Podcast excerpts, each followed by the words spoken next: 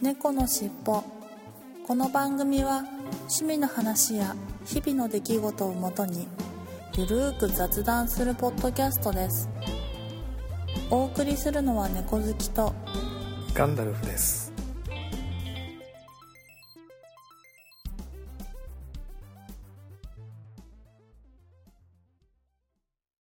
猫のしっぽ。猫のしっぽポッドキャスト第523回始まります。はい、始まります。よろしくお願いしはい、よろます。しくお願いします。お久しぶりです。お久しぶりです。ちょっとね、なんかいろいろタイミングが合わなかったりとか、私の方がバタバタしていまして、なんかあの配信すらできなかったんですが、先週。ふんふんふん。えー大変申し訳なかったですが、えーなんとか今週は配信できるように、はい。えー頑張ってやりましょう。、はいい。やー、それにしても暑いですね。暑いですね、本当もうまさに夏真っ盛りなんですが、はい。いやー、もう毎毎日アイス三昧なんですけど。本当ですね。私も、今の、今5時、4時半の時点で、もう2本食べてますね。うん今日はまだ1個、私は1個ですが、あー夜にまたもう1個うんいってしまいそうですね。うんもうなんかね、本当に脱水症状にならないようにというのと、熱中症にならないようにということで、そうですね。まあね、気をつけて過ごしたいなとは思うんですが、はい。はい、ということで行ってみましょう。はい。猫のしっぽ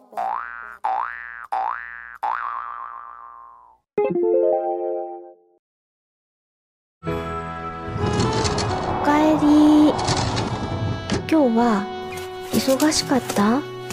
それともいつも通りだった？ねえねえ私のお話聞いて聞いて。少し配信して長く配信して夜のゆいろく聞いてください。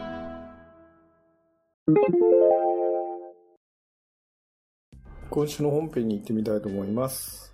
はい。今週の本編はまた季節ネタですが、夏に食べたいものとか、まあデザート、夏のデザートとか、夏バテ予防の食べ物とか、夏に向けての、もうすでに夏ですが、はい。食べ物の話をはい。していきたいと思いますが、猫好きさん夏に食べたいものとか、夏バテ予防とか、私ですね、夏に食べたいもの、まあ、むしろた食べてるものはいとい食べているもの、はい。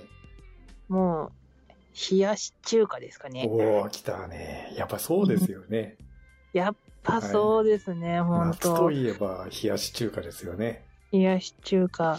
でもなんか自分で作るのももちろん作るんですけど、自分で作るときはラーメンサラダっていう感じで、なんか、はあの、中華麺、んうん？と、冷やし中華というより、はい。なんかタレが冷やし中華のタレっぽいやつはい。バージョンにマヨネーズをかけたり、はいはいはいはい。もしくは冷やし中華じゃなくてなんかちょっとごまだれっぽいようなはい。感じのものにまあラー油かけてはい。食べたりみたいな感じで、なんかサラダ、野菜多めにしてなんかサラダ感覚ではいさっぱり食べるっていうのが、まあ夏の定番でそう多くはいはい食べてますね。結構はい。冬にもするんですけど、うちは。はい。うん。なんですけど、やっぱ夏になったらどうしても、うん、食べがちかうな。ん。う。うんん。え、それって、あの、いわゆる、よくスーパーとかで売ってるじゃないですか。冷やし中華の素みたいな麺とタレが、はい、はい。なんか二人分ぐらいの麺とタレがあセットのあるやつセあります。ットになってるような、半分生麺みたいなやつを売ってるじゃないですか。はい。そういうのじゃなくて、普通のラーメンの麺あを使うってそうことですか？ですね。はい。なんか、はい私は何でも、もしスーパーにあれば、はい。少しでも北海道に貢献したいという気持ちが多い。おー、人間はいはいはい。なのでなんかラーメンは、はい。本当は西山ラーメンっていう、西山製麺所が作ってるラーはい。メンがいいんですけど、なかなか西山の麺はないので、ええ菊水っていうところの北海道ラーメンだったら、すごいいっぱい、はどのスーパーにでも大体置いてるんですよね。ほう3玉、うーん、うーん2、300円とかぐらいで。はいはい。で、菊水が、その、札幌のその中、うーんと、ラーメンによく使われてる中太縮れ麺なんですけど、はい。普通にそのラーメン用のやつを茹でて、はい。で、水で締めて、はい。で、それにまあ普通の冷やし中華のどあの具材を乗っけて、はいはいはいはい。で、ドレッシングは、なんか即席で、はい。普通に酢と砂糖、醤油、ごま油とか入れたり、まあその時なるほどなんか余ってるジュースとかあったら、オレンジジュースとかリンゴジュースとか、はいあとなんか、なんカボス液とか、レモン液とか、適当にあったものをパパパパッと入れて、即席で作ったタレはい。で食べるって感じですかね。うん。え、その麺は、は、半生というか、乾麺ではない。乾麺。ああ、半生麺です。うん、生麺、うん。はいはいはい。生麺みたいな感じ。そうですね。はい。菊水でやったら調べて、菊水菊水、ラーメンとかで知ってるとこないかな。はい。あれ、菊水じゃなかったっけな？菊水。ああ、はい。ありますね。はいはいはい。うーんと、一応生ラーメンっていう感じで売ってるのかな？生ラーメン。はいはいはい。なるほど。北海道初道はい。札幌生ラーメンってやつで。菊水ラーメン。はい。本当だ。すぐ出てきますね。トップで。うん。北結構なんか。そう。なんか、写真で見た感じだと、なんか4玉、4人前って感じで書いてるんですけど、うちの近くで売ってるのはなんか3玉入りが多くて、はいはい。ちょうどうちにはなんかちょうどよくて、1人前では足りないし、2人前ではちょっと多すぎるみたいなうん。時に、まあ3人前がちょうどいいちょうどいいと。ベストな、はい、量ではい。食べれるので、あとこれだと、うん、なんかそう、量も多く食べれるし、なんか、はい。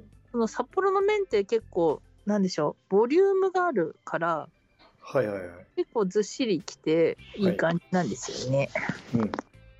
なので、あとこれ、うん、これは食べたくなるのと、あと、ちょっと話は違うかもしれないですけど、この間、うんと、夏、ん？夏の日？あれ、何の日、うん海の日？うん。海の日。はいはい。はい、あったじゃないですか、先週かな？うんはい。で、なんか茅ヶ崎って浜織祭っていうお祭りが毎年ありまして、はいはいはいはいここ数年コロナの影響で、ちょっとなんか自粛してあんまやってなかったんですけど、今年からまた復帰したんですよ。おお。で、なんか毎年、その、なんでしょう、うんと、浜織祭って夜中からはい。朝にかけて、はい。ご近所の、なんでしょうな、20ぐらいかな、の神社から、みこしが出て、海に入るっていう。祭りで、まあ、それ朝早く行われるんですよね。えで、夏になったら、それに行って、えはい。旦那と一緒に出店のものを食べるっていうのが、うんなんか、うんあの恒例行事。はい、恒例行事になってまし。て。なので、先日もそれに参戦してきまして。はいはい。で、いつも食べない、あの、そう、この間なんか夏祭りで、祭りで何を食べますかっていう話をガンダムさんとしたときに、ああ、そうですね。はい。はい、かき氷食べるって言ってたじゃないですか。えいや、かき氷なんてそんなの食べないよって思ってたんですけど、ええ先日行った時にかき氷食べてきたんですよ。めちゃくちゃ美味しかったです。え。いや、美味しいでしょう。夏だ、本暑いし。当暑い時のかき氷なんて本当ですよねもう最高でしたね。うん。なので、もう、うん何味にしました？かき氷。なんか何、何をどのぐらい入れてもいいっていうとこだったんですよ。うんうんうん。だから、うんと、ブルーハワイと、あとなんかメロンとメロン。はいはい。いちごを入れうてん3種類味に三して、色、三色かき氷。もうなんか子供がはもうなんかシロップをね、はいなんか家ではダメっていう制限されてる子供かのようにうん。かけ放題って言われたらもはいはいう何でも好きなもんかけるみたいなはい。そういうやんちゃな食べ方をしてきました、美味しかったですメロンとイチゴは定番ですけどね。はいブルーハワイを入れブルーハワイもね。ブルーハワイまで行ったと。行きましたまあ、色は綺麗ですよね、ブルーハワイはね。はい。うん。初めはすごいなんか3種類の味を楽しんであれですけど、まあ後半はもうなんかコーラみたいな色になってましたはい。よ、。混美味ざっちゃって。しくても、はい、混ざっちゃって、でも美味しくいただいてきました。うんうんうんまあなので、なんか夏になったら、そういうなんか出店的なものも食べたいなと思って、結はいはい構、うん、夏食べるかなって感じですかね、そういうとこ行ったら。かき氷はあんまりね、お店でって最近は少ないので、出店じゃないとなかなか食べる機会ないかもしれないですよね。そうですね。うんなんか、そう、最近なんか巷では、その、すごいふんわりかき氷的あな、はいはいはい。なんかパフェ的な感じで、うん本当に、なんだろう、一食1500円とか、そう、そうです、そうです。そうなんかそういうような高い値段で売ってるかき氷屋さんみたいのはちょくちょく見たりとかはするんですけど、なかなか入らないので、まあ、そういうふうに考えたら、そういうお祭りとかはリーズナブルだし、はい。なんか。手が届きやすくて行きやすいなって感じで、普通のね、出店のかき氷、あの、昔からのあの、もっと、そんなふんわりしてない、ガリガリ半分ガリガリ君みたいなかき氷。うんうんうんだと、3、400円とかね、割と手頃な感じで、い今時だと3、400円、昔だと100円、200円で食べれましたからね、かき氷なんてね。いや今回食べた時600円でちょっとびっくりしたんですけど、うんまあでも、あの、まあ、今時だから結構いい値段はやっぱしちゃいますけどね。ね特におお祭りの出店ってちょっとお祭り価格だから少し高めですけど。そうそうそう。これも300円ぐらいを望んでたんですけど、まあでも。美味しくいただいてきました。いやーあの、実はうちの近所にも数年前からそのかき氷屋さんができて、ええー、そうなのふんだ。んわり、ふんわりかき氷です、まさに。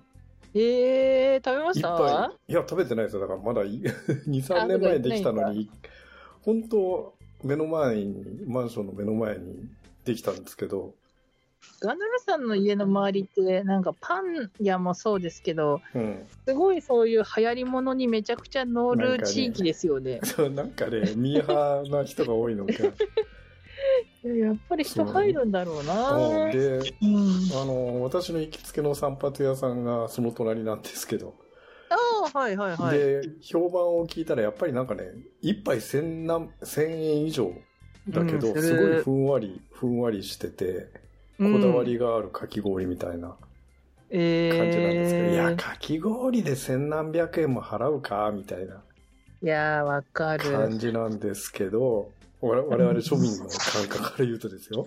うんうんうん。千何百円のかき氷なんかブルジョワジーじゃんとかって思って、一回も入ったことないんですけど、やっぱなんか結構ね、若い人がちょくちょく入ったりして、割と流行ってはいるみたいなんですけどね。うーん。うんでもなんか若い子にはなんかインスタ映え的な感じです。はいはいはい。なんか、いいみたいば映える、映えるんですかね？よくわかんないですけど、ふんわり、うん。ねい結構山盛りのふんわりで、やー美味しいら、な美味しいという評判らしいですけど。うちの旦那もなんか OL みたいな性格してて、こういうなんか巷のなんかはい。流行ってるものを、はいえー、すごい食べたいっていうタイプのええあのえあれなんですよね。えなんか日本橋 OL さん じゃないですかそうそう。そうそう、もう本当にそういう感じ。うんなんか最近、巷でなんかマカロンとか流行ってるらしいよ。え、マジはいで？超食べたいみたいな、そういう感じのはい旦那なんで。はいはいはい。そうだからもう今、その数年前からかき氷も、ふわふわかき氷も、はいなんか人気みたいで、はいはい。もういつも旦那がテレビで見るたびに、えー、食べたいってすごい言ってます。わうんと。あ、でもそうそう、なんかそのかき氷食べたんですけど、その1週間前に。あ。はいだけ。どその日、その、あまりにも暑すぎて、一杯じゃ食べ、一杯じゃ足りなくて、うん。帰りに結局セブンイレブンによって、はい。うんと、練乳味わい白熊っていう、白熊くん、白白熊を、ね。はい、白熊を。はい。白熊を買って車で2人で食べたんはいですけど、はいはいはいはい。いや、もう、いや、めちゃくちゃ美味しかったです。あの、セブンイレブンの白熊食べたことあります？ありますよ。一回ぐらいは食べたことありますね、セブンイレブンの白熊は。はい。美味しいですよね。意外にね。意外に来たあれだけど。そう、めちゃくちゃ美味しかったです。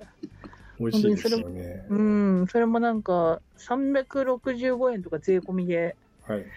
さっきのやつよりめちゃくちゃ安いじゃんって思いながら、味もそれより美味しいって思いながはいはいら、はいはい。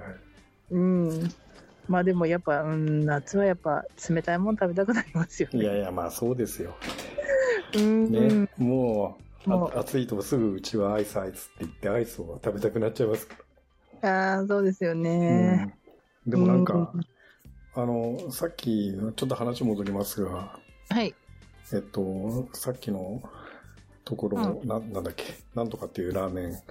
あ、菊水。あ、うん菊水のラーメンは、やっぱ北海道って、ラーメンサラダっていう感じなんですかね？あの、うん冷やし中華っていうよりは。そうですね。で、なんか、はい。うんとうちの両親ぐらいの年だと、はいやっぱ中華麺、あんとは、はいなんていうあの冷やしラーメン？はい。が、あの、一般的ですけど、はい。私よりもちょっと若い人方とかは、はい。うん、ラーメンサラダが多いんじゃないかな。なんか、居酒屋で、はい。うんと生を定番で頼むじゃないですか、生はいはいはいはい。でみたいな感じで。はい。で、そういう感じで、その、居酒屋に行ったら、ラーメンサラダを頼むっていうのが、なんか、なんていうのか、枝豆頼むぐらい普通なんですよね。北海道の人って。なんですか。はい。はい。なので、うん、冬でも夏でも食べるし、なるほど。あと、うん、中華麺っていうより、やっぱりラーメンサラダかな？ラーメンサラダが、うんうんうんうんうん、若者にすごい浸透してるっていうイメージですかね。なんか札幌生まれって書いてありますけどね、マヨネーズ味とかって書いてあります。やっぱサラダだからマヨネーズ味。そうなんですよ。ちょっとマヨネーズ入れたりするとうんめちゃくちゃ酒にまた合うんですようかないやまあ確かにね。なんかそんな感じはしますよね。うんはい。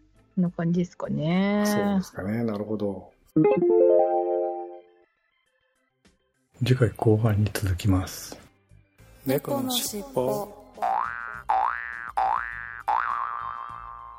はい、それでは久しぶりの成果発表コーナーに行ってみたいと思います。はい。今週の成果発表コーナーですが、猫好きさんはいかがだったでしょうか？はい。うーんと、500グラムぐらい太りました。おうまた、じゃあ筋肉がついたっていうことですかね。うん、って言いたいがしかし。がしかし。はい。いや、なんか最近ちょっと、はい。もち米にはまってしまって、あらまあ。はいはいはいはい。ご飯、もち米食べてるんですよね。え、普通のご飯じゃなくて、はい。もち米を炊いて、普通にご飯のようにして食べてるってことですか？あ、そうです、そうです。おおはいはいはい。まあ、普通の米よりただもちもちしてるぐらいな感じはいはいはいはい。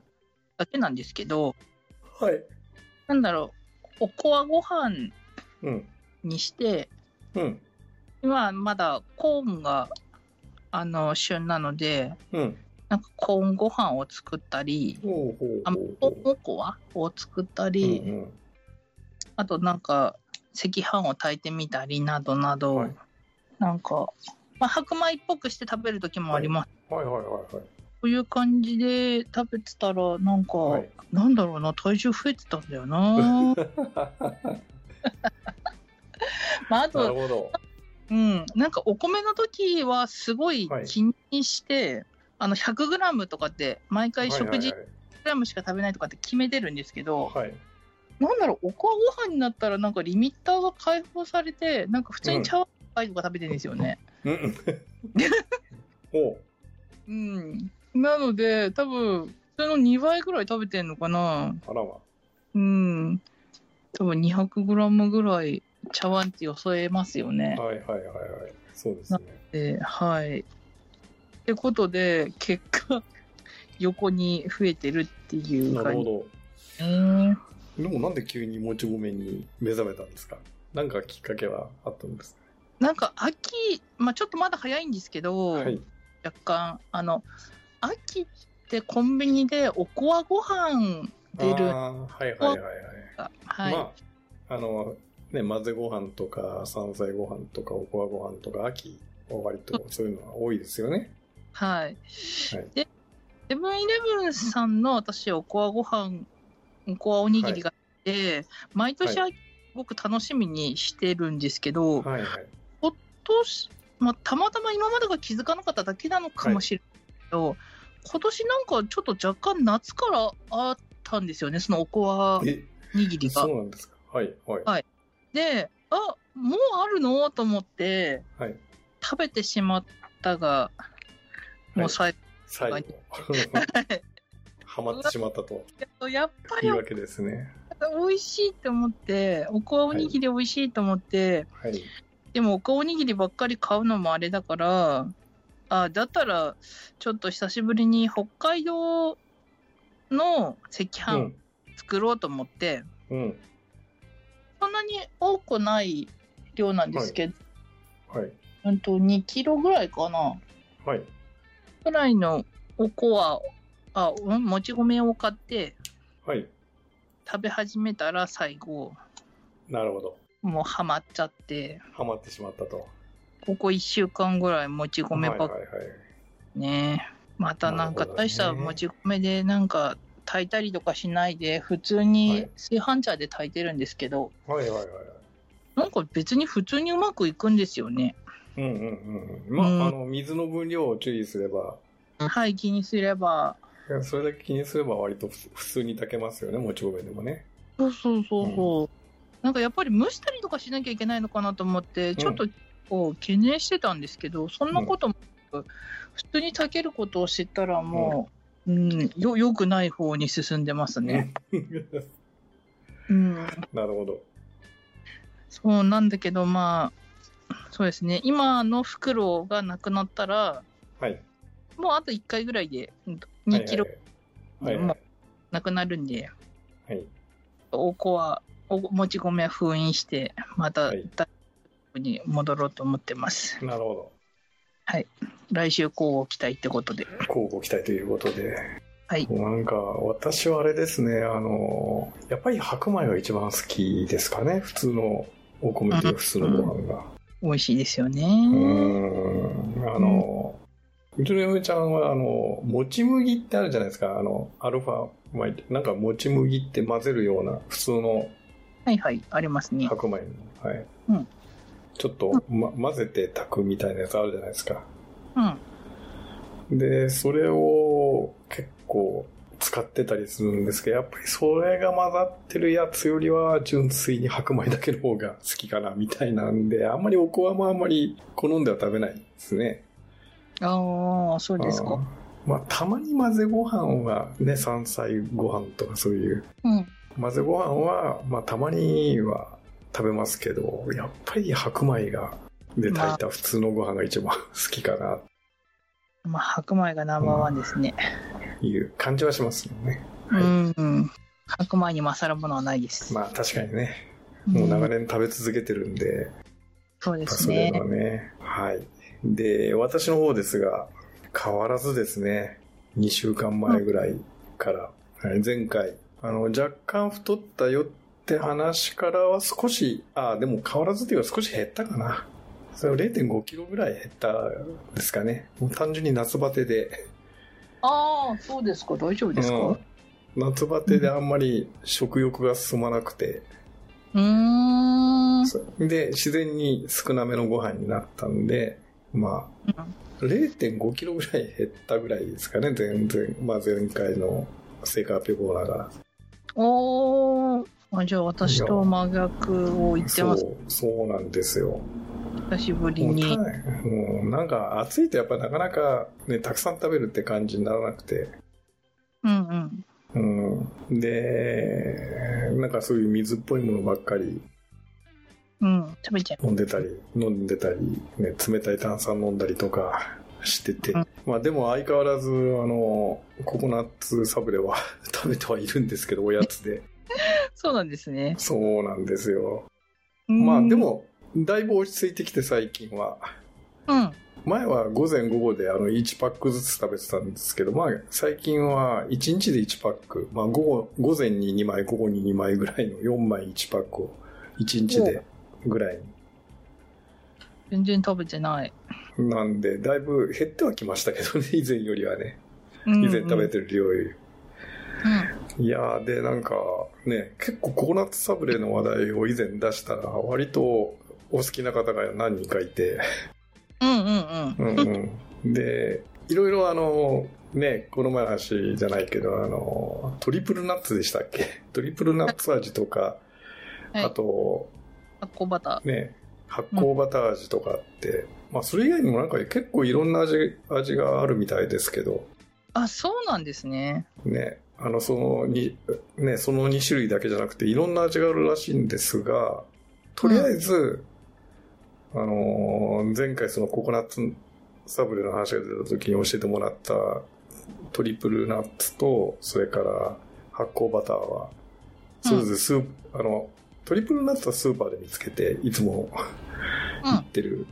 あの、マイバスには売ってなくて、結局別のスーパーで入手したんですが、うん。発酵バターは、あの、ヨドバシでゲットしましたね。はい。落ちりましたね。ポチりましたね。う でん、食べ、食べてみたんですよ。はいはいはい。で、確かに発酵バターはちょっと味が、ノーマルのもの、何もない普通のものよりは、うん。ちょ、ちょっと濃厚な味がするかな、みたいな。うん少しバター味が強いかな、みたいなうん。うん。気はしたんですが、うん。トリプルナッツが全く 区別がつかなかったですね。猫好きさんは、いや、違うよって思いっきり言われた、猫好きさんに言われたんですが。うん。あれ食べ比べて、そう。んえ、そんなに、え、トリプル、トリプルナッツは、要はココナッツ以外に、ね、その、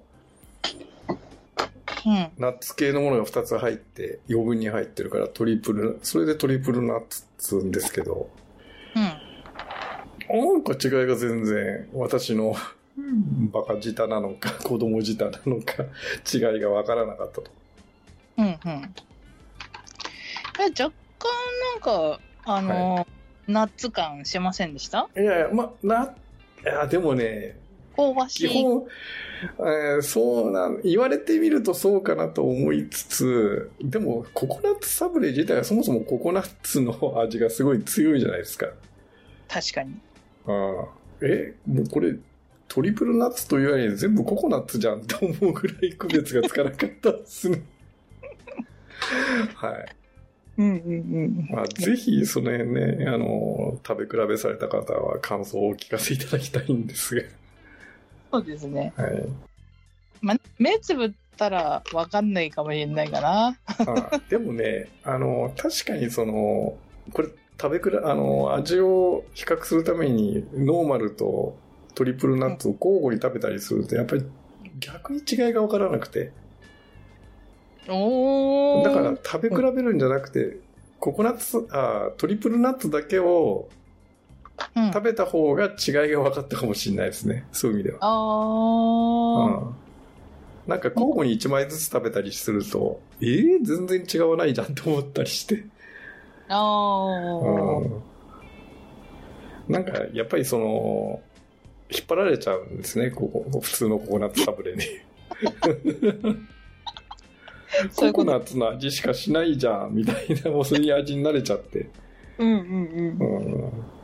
でその微妙な違いを、うん。うん。あの、区別できなかったという悲しい し食レポになってしまいましたが。いや、素敵なほのぼのエピソードだと思います。はい。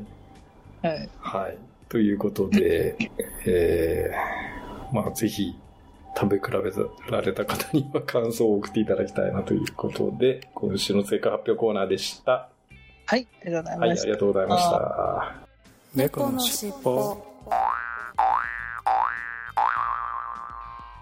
今週のいっぱいコーナーに行ってみたいと思います。今週のいっぱいコーナー、いつものように、ハッシュタグ、猫の尻尾の中のえお酒にまつわるツイートをピックアップしてお届けしたいと思います。あ、ツイッターじゃなくて X ですね。名前。旧ツイッター。はい。8月9日、フリーダムチンパンジーの佐藤さんから、子供が広島遠征でいないので、妻と二人で外食。ああ、ラブラブでいいですね。クジラの竜田揚げ美味しいです。ということで、今週の一杯のハッシュタグ、猫の尻尾のハッシュタグでいただきましたが、クジラの竜田揚げ、プレモルじゃないですか。いや、いいっすよね、これね。美味しいですよね。以前に比べてね、一時期全然食べれなかったんですけど、だずいぶん食べられるお店が増えてきたような気がしますね、最近ね。クジラの竜田揚げ。なんか私の場合は、なんか小学校の給食をついつい思い出してしまいますが、はい。ありがとうございます。はい。そして8月11日、マラエムさんから、今夜の一杯、スタウトだけど甘くてデザートビールのよう。ということで、やはり、ツイッター改め X に写真をいただきました。ラトルラムということで、黒ビールっぽい感じですね。スタウトビール。ラムオーチップスタウトって書いてありますね。はい。ちょっと7.4%高めですけど、で、デザートビールのようということで美味しそうですね。はい、ありがとうございます。はい、そして、8月16日、加藤さんから、かなり久々にスクリュードライバーを、スクリュードライバーとフルティドッグとかは、個人的にはアルコール度数を落としてあげた方が美味しいような気がします。ということで、ツイッター改め X の方に写真いただきましたが、スクリュードライバー。ーフィンランディア。はい。えー、スクリュードライバーが金飲んだことないななんか以前何回かちょっと飲んだことあるんです。もう何、もう10年以上前ぐらいですかね。はい。はい、ありがとうございます。うん、確かにちょっとアルコール度数低めの方が美味しいのかなはい。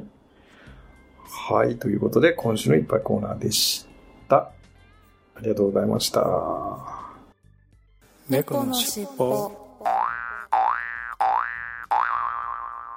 はい。それではここでまた曲を聴いていただきたいと思います。いつものように、ローテーションで今週はユーコアソシエイトさんの Talking to You をお聴きいただきたいと思います。はい。それではお聞きいただきましょう。ユーコアソシエイツさんで Talking to You。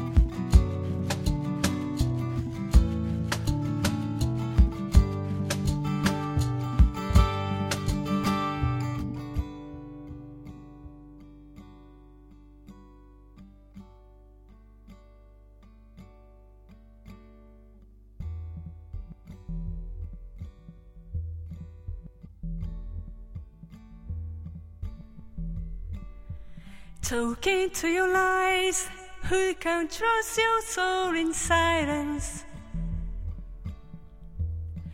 Can you hear me, the voice of my heart, even if you don't understand?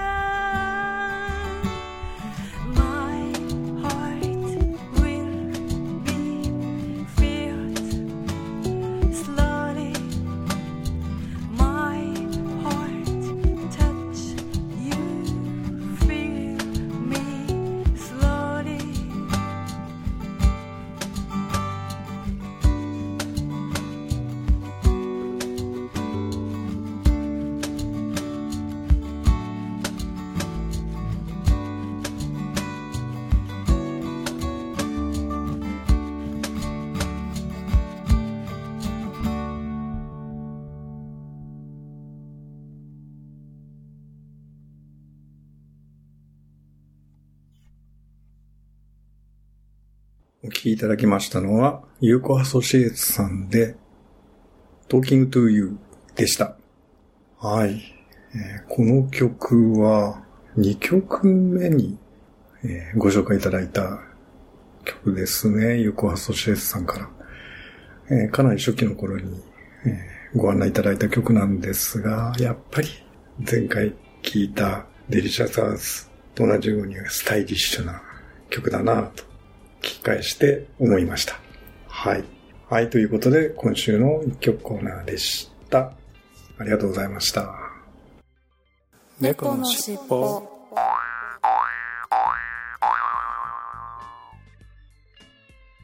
今週のいただいたお便りコーナーに行ってみたいと思います。今週のお便りコーナーですが、Twitter 改め X にいただいた、シャープ猫のしっぽのハッシュタグと、アットマーキャステルポッドキャスターっていうのをメッセージを紹介していきたいと思います。8月5日、アポロさんから、令和5年8月5日拝聴した Apple Podcast 番組ハッシュタグリスト丸1ということで、えーたくさんのハッシュタグの中に猫の尻尾の521回を入れていただいてます。ありがとうございます。はい。そして8月6日、ケンチさんから、521回拝聴昔の仲間と赤ヘル観戦、随分盛り上がりそう。楽しんで来てください。ということでいただきました。はい。ありがとうございます。いや、楽しかったですね。はい。大学時代の仲間と同窓会を兼ねた感じで何十年かぶりに会いましてですね、みんな年取ってましたけどね、私同様。もう、その前が台風で、もう危うく新幹線が止まるところだったんですが、まあ、なんとかかろうじて台風が抜けて、これ大丈夫だなと思ったら朝から止ま、止まるような感じだったんで、ハラハラしたんですけど、90分遅れでなんとか新幹線乗れまして、まあ、ギリギリに広島ズームズームスタジアムに行って赤エル観戦をしてきましたよ。うん。いや、途中でね、通り雨の土砂降りが降ったりとかで中断したりもしましたが、まあ、やっぱりね、生で見ると、スタジアムで見るとね、やっぱ全然テレビで見るのとは迫力が違いましたね。ガンガンビールを飲みながら、タンクを背負った売り子さんが何回も来てくれて、何杯も飲みましたけれども、はい、楽しかったですね。はい、ありがとうございます。はい、そして8月8日、ゆうさんから、九州への帰省は基本飛行機移動ですね。新幹線より少し高いぐらいかとは思っていたけど、最近はピーチ航空でお安く移動する主義です。成田まで電車でお出かけが大変なんですが、ということでいただきました。はい、ありがとうございます。はい、えー、ね、安い航空会社のピーチ航空の方ですね。はい。まあ、九州とかはね、割とそういう格安の航空会社の飛行機飛んでるんですけど、出雲の場合はね、JAL しか飛んでないので高いんですわ。はい。で、ちょっとケンさんのお話あったんですが、行きは新幹線で広島まで行きまして、で、一泊して、バスで山越え、中国山脈山越えしまして、で、実家に戻って、一泊して帰ってきたという、飛行機で帰ってきたという感じですかね。はい。はい、ありがとうございます。えっ、と、それから同じ日ゆうさんから続けて、ハッシュタグ見づらくなったので、公式に返信する方法行もいいかと思いつつということで、アトマキャステルポッドキャストの公式アカウントの方にいただきました。はい、ありがとうございます。確かにね、あの、ハッシュタグで、てか、ツイッター改め X の仕様が変わっていろいろ見づらくなったんで、まあ、今必死に 探してご紹介するようにしていますけれども、もし読み漏れている等ありましたら、ご容赦いただければなと思います。はい。そして8月11日、加藤さんから、飛行機に乗るのって苦手って方たまにいらっしゃいますよね。で、自分の場合小さい頃に割と親と旅行していたので抵抗感はほぼないですね。飛行機で旅行いいなぁとたまに思いますが、今は保安検査がかなり時間かかるそうで、ということでいただきました。苦という、苦笑いというふうにいただきました。はい、ありがとうございます。いやー、私は、まあ、この年になってもやっぱり飛行機は苦手ですね。うん。なんか、心理的に怖いなとついつい思っちゃいますよね。鉄の塊に乗るが、鉄の塊は飛ぶはずはないと。まあそんなことはないんですけどね。ちゃんと科学的に証明されて、揚力によって飛行機が飛んでいると。まあ、だからあれだけの重さのものを支えるだけの揚力がちゃんと発生させるためにあのエンジンでね、えージェットエンジンでかなりのスピードで飛んでいるということなんですけれども。あとあの、保安検査ですけれども、えーもう私は、もう最初から全部差し出してますね。スマホとか鍵だとか金属のものはもうどんどん出して、はいはい見てくださいっていう感じで。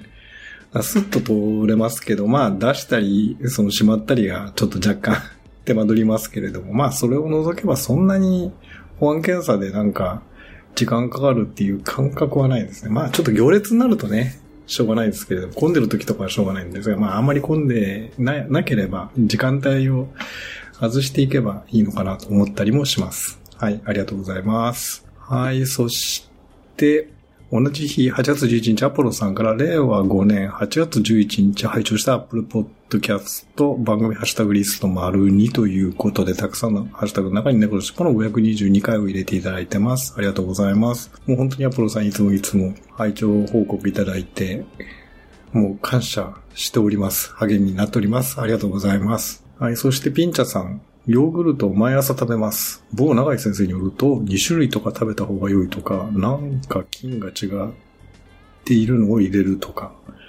普通のプレーンとクリームヨーグルト混ぜて食べるのブームです。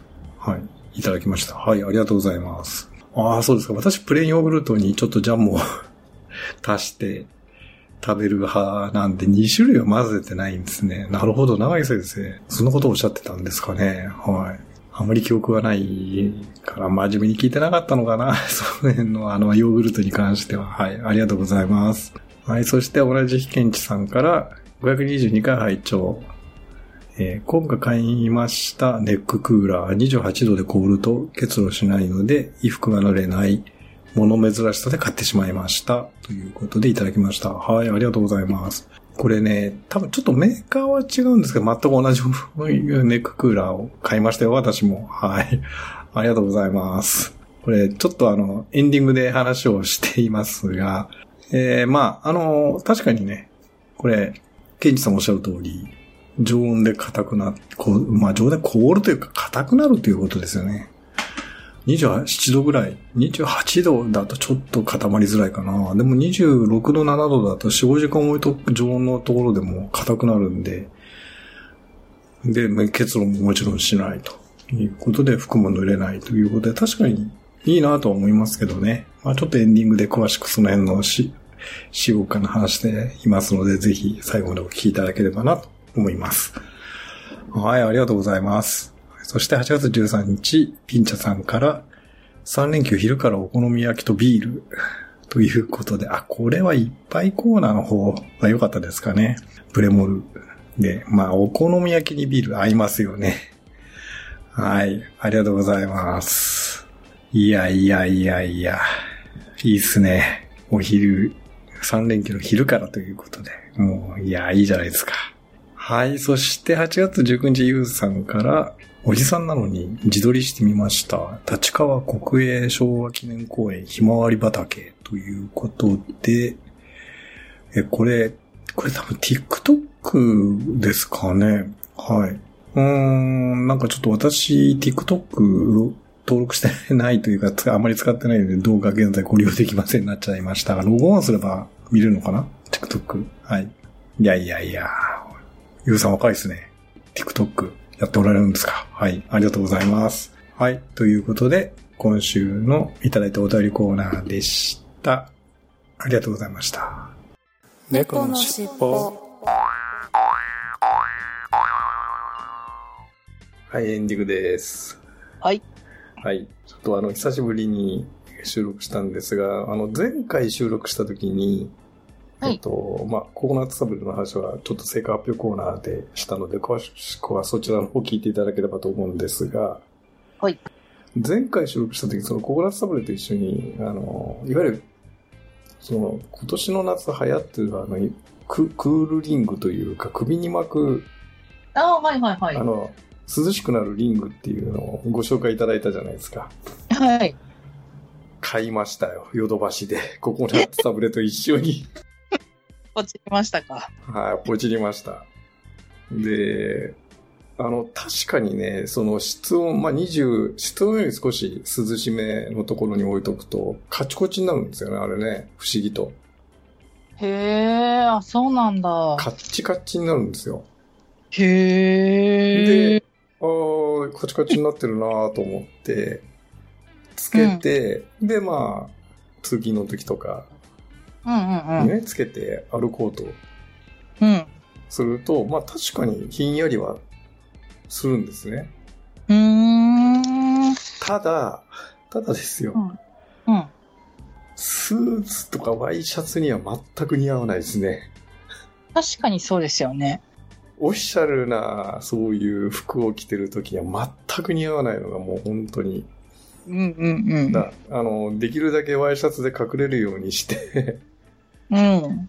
あの、隠すようにしてワイシャツの下に潜り込ませて、うんなんとか着てるんですが、まあでも、もこもこしちゃうね。そうすると、あもこもこどころか、その硬い、最初硬いじゃないですか。はいはいはい。使い始めの時って。はい。そうなんですねちょうど。その、首のところの鎖骨に当たるんですよ、端っこが。はあはあはあ。あいわゆるば、あの、丸いところの、あのね、その端っこが切れてるんですけど、そこはちょうど硬いところが鎖骨に当たって痛いみたいな。痛いまではいかないけど、ちょっとゴツゴツするなと。それがね、その二、二点ですね。うだからん、本当はレジャー、レジャーの時とか、そういう時には本当に、うんもってこいかなと思うんですが、うん。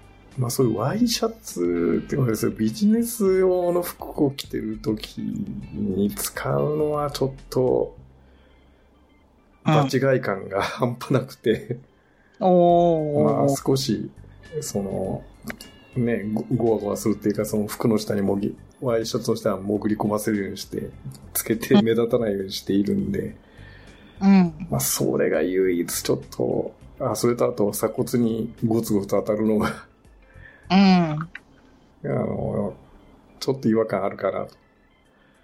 ああ。それを除けばね、まあ確かに、その、常温でかち硬くなってっていうんで、あの、いわゆる普通のあの、ひんやりグッズって結露しちゃうじゃないですか。冷たくなりすぎるんで、冷蔵庫とかで冷やしちゃうと。あったかいとこも出すと。